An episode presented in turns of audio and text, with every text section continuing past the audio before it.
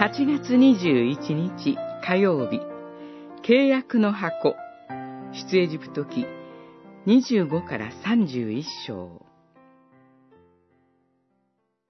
箱を担ぐために、アカシア材で棒を作り、それを金で覆い、箱の両側につけた缶に通す。棒はその缶に通したまま抜かずに置く。この箱に、私が与える掟の板を収めなさい。二十五章、十三節から十六節。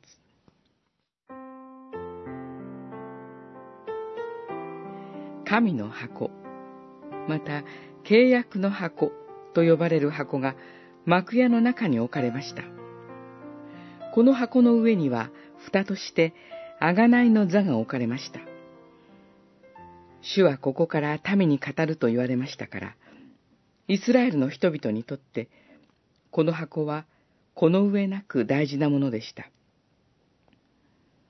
契約の箱は、主がそこにおられるということの目に見える印でした。それほど重要な箱なので、中を覗いた人が主に打たれたことがありました。立法の規定通りに担がず、牛に引かせた車で運んだために、牛がよろめき、箱を押さえた人が神に打たれて死んだこともありました。大変厳しい種の報いです。しかし、それは単に規定通りにしなかったからではありません。主がそこにおられることを軽んじていたからこそ起こったことでした。今日、私たちにはそのように神聖で恐るべき箱はなく、契約の箱を求めることも作ることもありません。